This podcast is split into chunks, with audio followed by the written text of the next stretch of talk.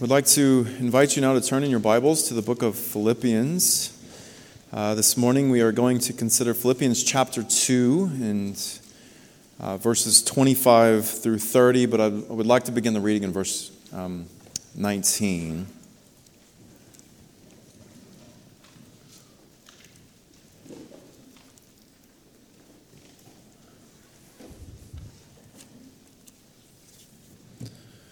Philippians chapter 2, beginning in verse uh, 19. Before we hear God's word, if you would join your hearts together with me in prayer. Let's pray together, friends.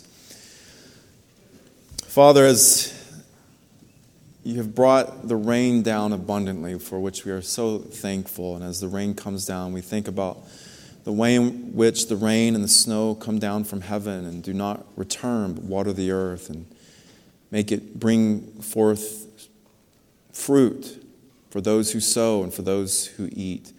We are reminded of the way in which your word goes out to your people, that it shall not return to you void. And so we pray, Father, that as the gospel rains down upon our hearts this morning, that you would cause fruit to grow in your people. Cause us to be made more like Christ, that his name might be magnified through our loving obedience to him and to one another. We pray this in Jesus' name. Amen. Philippians chapter 2, beginning in verse 19, beloved, this is the word of God. I hope in the Lord Jesus to send Timothy to you soon, so that I too may be cheered by news of you. For I have no one like him who will be genuinely concerned for your welfare. For they all seek their own interests, not those of Jesus Christ. But you know Timothy's proven worth, how as a son with a father he has served with me in the gospel.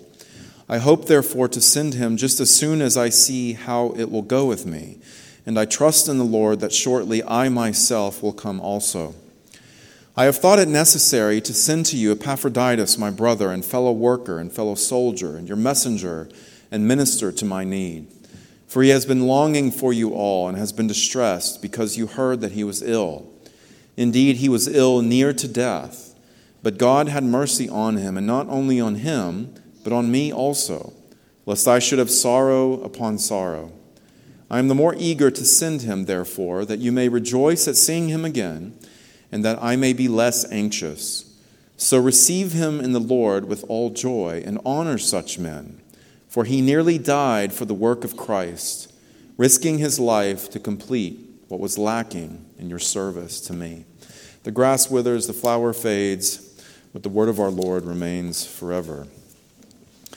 The last section of chapter 2 is concerned with Epaphroditus. With this and with the previous section that we looked at last week, we have Timothy and Epaphroditus propped up as twin examples of what Christ's likeness looks like or what Christ mindedness looks like. Epaphroditus is mentioned in chapter 4 as well, in verse 18. Paul says this about him. He says, I have received full payment and more. I am well supplied, having received from Epaphroditus the gifts you sent, a fragrant offering, a sacrifice acceptable and pleasing to God. Epaphroditus then had been sent from Philippi to Rome, if that's where Paul was in prison, possibly Rome. He had been sent from Philippi to Rome, and he brought with him not only news from the church and about the church, but he also brought with him a financial gift to the apostle Paul from the church. Now, after that had taken place, Paul is sending Epaphroditus back to Philippi. Epaphroditus will then arrive in Philippi with news about Paul and about Timothy, and likely he would arrive in Philippi with this very letter. It may have been that he carried this very letter to the Philippians. And so Paul takes this opportunity to explain Epaphroditus' return and to commend him church. First, he says that sending Epaphroditus was necessary. Verse 25 I thought it necessary to send to you Epaphroditus. The Philippians might have been expecting Timothy instead, and we talked about that last week. Timothy was already with Paul, but we saw last week that Paul needed Timothy to stay with him a little while longer. He needed him there with them until he could figure out what the official judgment was in terms of his sentence. Would he be executed? Would he not be executed? Why was Epaphroditus sent? Verse 26 For he has been longing for you all and has been distressed. He has been anxious because you heard he was ill. Indeed, he was ill, near to death, but God had mercy upon him, and not only on him, but on me also, lest I should have sorrow upon sorrow. I am more eager to send him, therefore, that you may rejoice at seeing him again, and that I may be less anxious. And so it's clear from these words here that at some point in his journey towards Paul, as Epaphroditus is going towards Paul with the financial gift, looking to see Paul, sent by the Philippians, that he got sick. He got very sick. And it's clear, too, that news about his illness had come back to the Christians in Philippi. They heard about that illness. It's also clear that Epaphroditus, after becoming sick, and had gotten news also that the Philippians were distressed about him being sick. And so there's some form of communication going on in the midst of all of this. The Philippians heard that Epaphroditus was sick, and Epaphroditus at some point heard that the Philippians knew he was sick. They, they were distressed about him. Verse 26 he was distressed, he said, because you heard that he was ill. They, he knew that the church knew that he was ill. And so we have this event in Epaphroditus' mission to Paul. He gets sick, and in fact, so sick he almost dies. Now, three times Paul mentions the fact that Epaphroditus came very close to dying in this mission, in this trip to Paul and for the church. Death was knocking at Epaphroditus' door during this time. Verse 27 Indeed, he was ill, near to death. Verse 30 He nearly died. Verse 30 again, he risked his life. And we can't help but stop here and think about what we've already seen in the Christ hymn, about what Jesus did. He was obedient to the point of death. Death didn't just knock at Jesus' door, though. Death came all the way in and sat down on the couch. He died. Christ died for the church.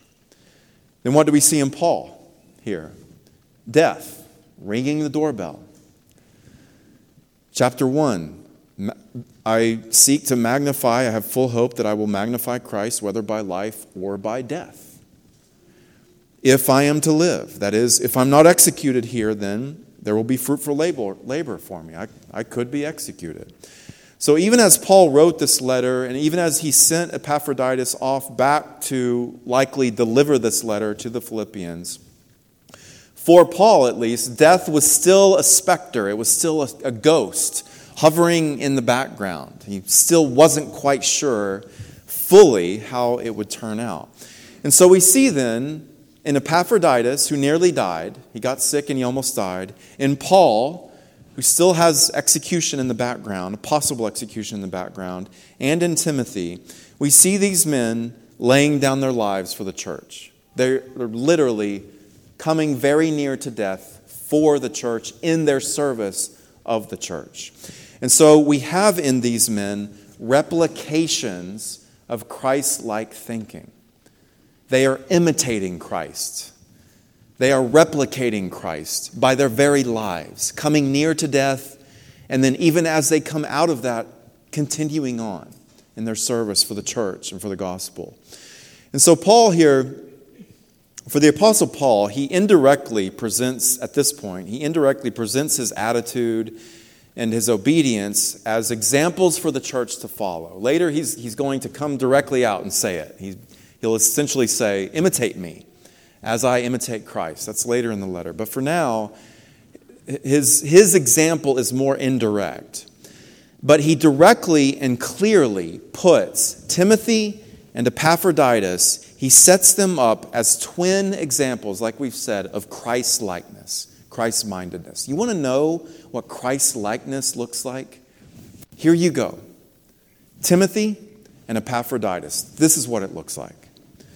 Paul says Epaphroditus went through all of this for Christ. Verse 30. He nearly died for the work of Christ.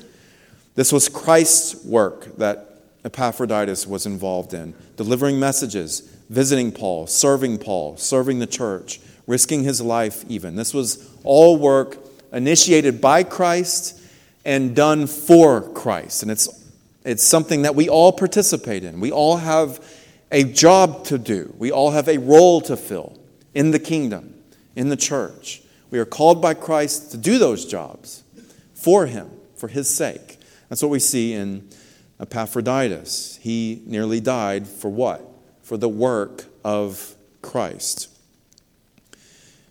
It's work that is carried out, friends, by each one of us in the power of the Spirit of Christ. And so it's all done, living, possibly dying, being sent, traveling, working, whatever we're called to do, it's all done to magnify Christ for Him. That is what we are all called to do. And that is what Epaphroditus did. And he set an example for the rest of the church in the way in which he did this. To put it another way, Epaphroditus was not seeking his own interest. Remember verse 21 they all seek their own interest. Epaphroditus didn't do that. He didn't seek his own interest. He, his work was done for Christ, no matter what it entailed. Getting sick, almost dying. He continues on. Paul, even while in chains for the gospel, he was surrounded by people, leaders in the church, even pastors, who really sought every opportunity to promote their own name. If someone like Paul was put in a weak position, like being imprisoned, which he was when he wrote this letter, these people would see that as an opportunity to use his weakness to prop themselves up before the church or in status before whomever. It, they would use it as an opportunity to advance their own cause. And so they were spurred on by envy and rivalry. That's what drove them. That was their motive. Even though in the end they preached Christ, that was their true motive rivalry.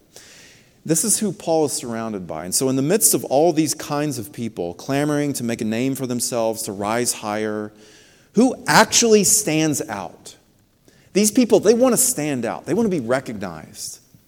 But who actually stands out in Paul's mind in the church? And who should be honored? That's what these people are after. I want honor. I want the honor that the Apostle Paul has. He's in chains. Now it's my turn. I want that honor. Those people don't get honor. There's no honor in that. Who actually does get honor in Paul's mind? Men like this, Epaphroditus and Timothy. Men like these, quietly, sometimes invisibly, working, serving for Christ, joyfully serving the church, willing to risk their lives even for the sake of the church. That's who should receive honor. And so it shouldn't be a surprise here that Paul says, honor such men. honor these men. They're rare. These are, it's a rare find for me right now.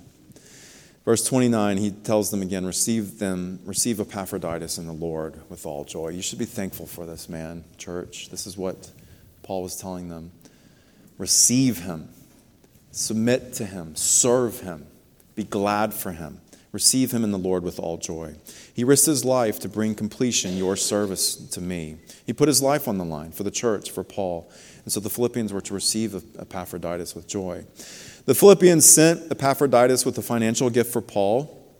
On the way, Epaphroditus almost died, but God was merciful to him, as Paul says here. He lived, and having survived his brush with death, what did Epaphroditus do? Did he turn back? Did he quit? Did he give up? No, he completed the mission. Verse 30 he completed what was lacking. He almost died, and yet he lived because God had mercy upon him, and he completed the task that was given to him. Now, these were not the days, friends, of Venmo and Apple Cash. In order to get money, uh, someone had to personally deliver that gift to another person. This is where Epaphroditus came in. Paul needed help, he needed financial resources. This was coming from the Philippian church, and so someone had to deliver that financial gift to him. That is who that is what Epaphroditus did. And so Paul and so Paul says here, this man, and Timothy also, he says, Here are your examples, church, of the kind of mindset, and the kind of obedience that I was talking about earlier. What did Paul talk about earlier to the, this church? Have the same mind, have the same love, have one mind. Do nothing from selfish ambition. Do all things without grumbling. Work out your salvation. This, this is what that looks like. Timothy and Epaphroditus. This is what that looks like. I'm telling you to do it. Now I'm giving you an example of what that might look like in the life of the church. Now, Paul talks about the grief he might have had to endure if Epaphroditus would have died for this illness. Verse 27, he says, God had mercy on him, but on me also, lest I should have sorrow upon sorrow. Now, what was the sorrow that was already there? What was the sorrow that Paul's talking about? If, if Epaphroditus died, he would experience sorrow on top of an already present sorrow. What was that already present sorrow? Was it his chains? Perhaps. Losing a dear friend while in chains, that would be certainly double sorrowful. His loneliness in prison? Maybe. But what about the fact that so many around him were so selfish? I have no one like him. I have no one like these men. They all serve their own interests. Paul was surrounded by men who preached Christ, praised the Lord. He rejoiced in that, but they preached Christ partly for selfish reasons, using Paul's predicament to advance their own causes, their own names. In the middle of that, you have Epaphroditus, who Paul describes as a fellow soldier, a messenger, a minister of Paul's needs, a minister of the church faithfully serving both Paul and the Philippians, a fellow worker alongside Paul, a sincere brother in the Lord. For, man, for Paul, the Apostle Paul, a man like this, selfless, hardworking, joyful, content, unfazed by his brush with death, this man was a priceless treasure to him in the ministry. He was already certainly experiencing a measure of, of sorrow over those that were called to serve Paul in his time of need and yet used his time of need for their own interest. And so, to lose a man such as this at a time like this, Paul would have endured much sorrow. Uh, but God was merciful. He spared Timothy, he spared Epaphroditus. Epaphroditus, Epaphroditus uh, then was back from the dead, as it were. He looked like he might have died, but here he is, alive and well continuing to serve, continuing to work for Christ, Paul was telling the Philippians essentially this When he arrives, when Epaphroditus arrives, I want you to recognize and appreciate all that he's been through and all that he does for the sake of the church, as I do. I want you to feel about him as I feel about him the value of men like this, I want you to appreciate that. Epaphroditus is to be honored. He is to be valued. That is what Paul is talking about here. Now is not the time to contend against whatever Epaphroditus is trying to do once he arrives. Now is the time to receive him. He deserves your honor, he deserves your support. I am sending him to you. This is essentially what Paul was saying. I'm sending, I am sending him to you, and I hope to send Timothy soon. And I hope that I can come too at some point. In the meantime,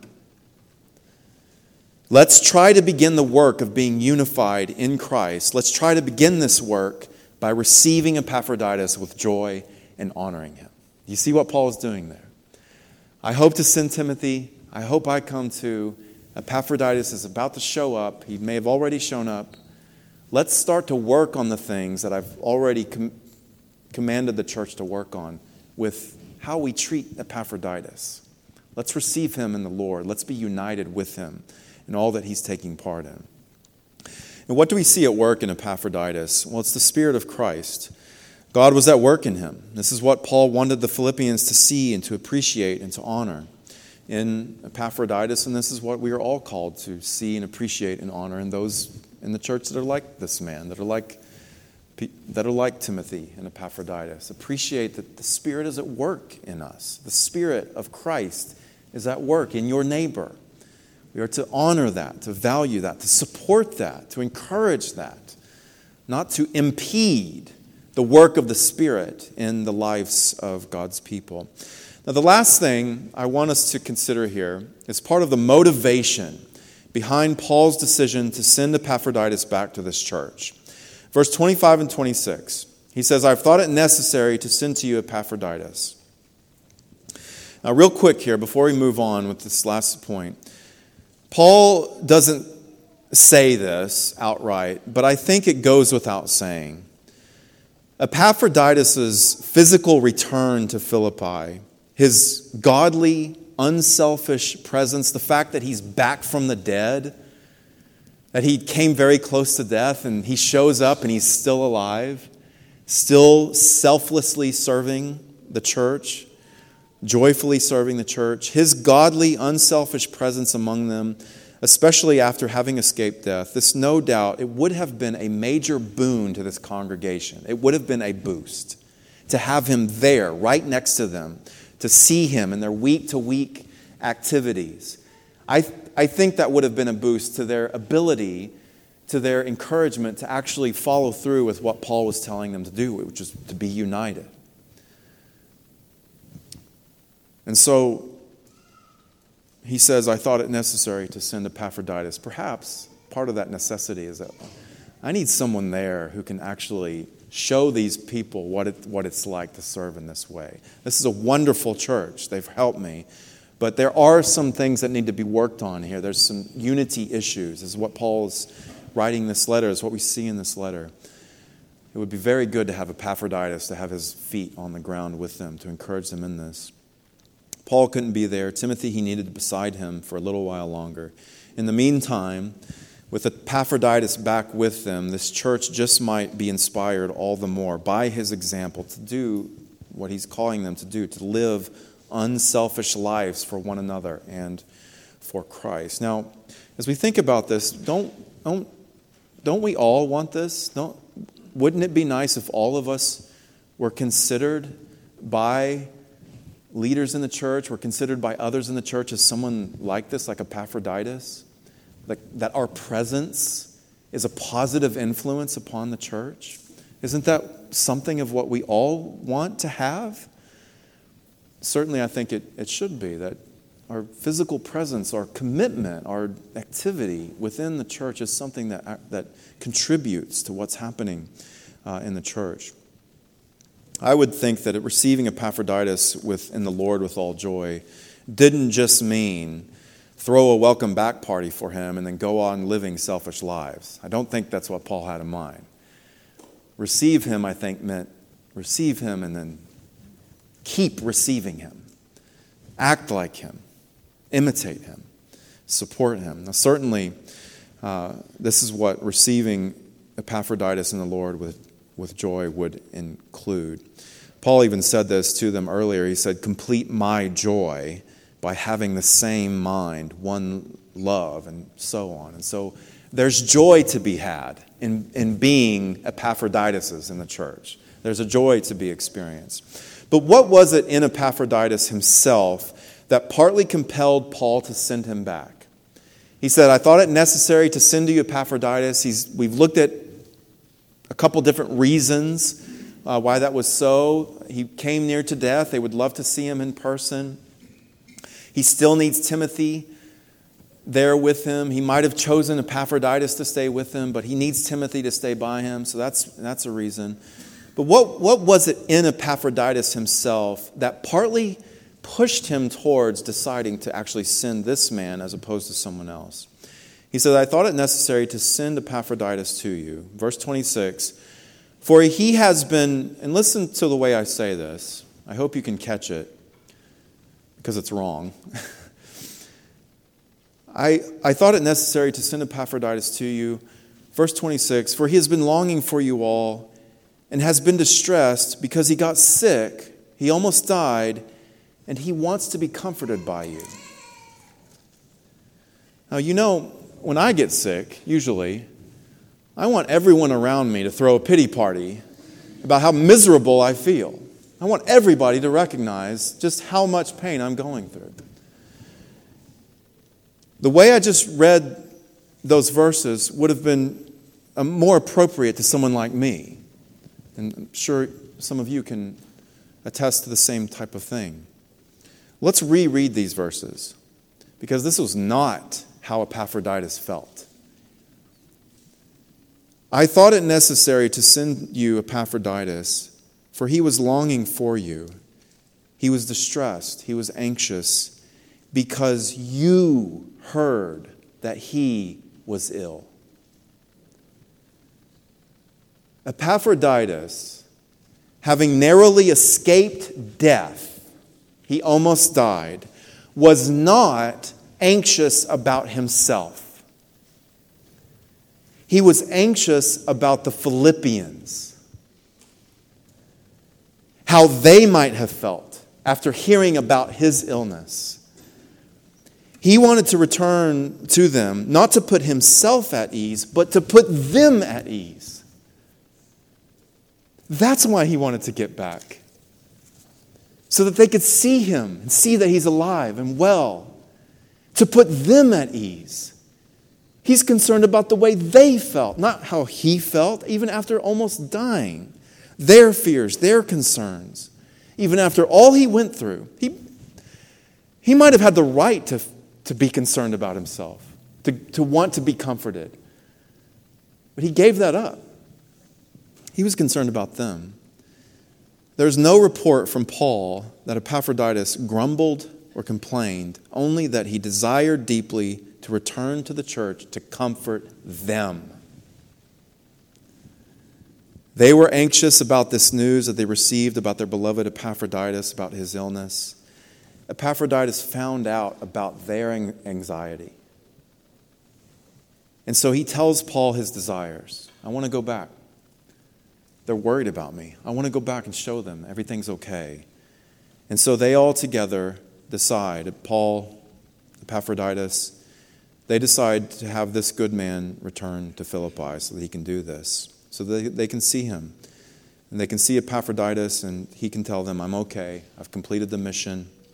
And also, perhaps, to give them this very letter uh, from Paul. Now, you know, after Epaphroditus returned and the welcome, party, welcome back party was over, I think we can safely guess, oh, obviously we're not told this, but I think we can safely guess that it didn't take Epaphroditus long after he returned to say, let's keep working. Let's, let's find out what Paul needs next. I think it's highly likely that's what happened after he returned. Here was a man, and Timothy also, who, like his Savior, counted others as more significant than himself. This is the kind of attitude that we should be all, all of us should be after, friends, the mind of Christ. To him be all praise and glory now and forevermore. Let's pray together.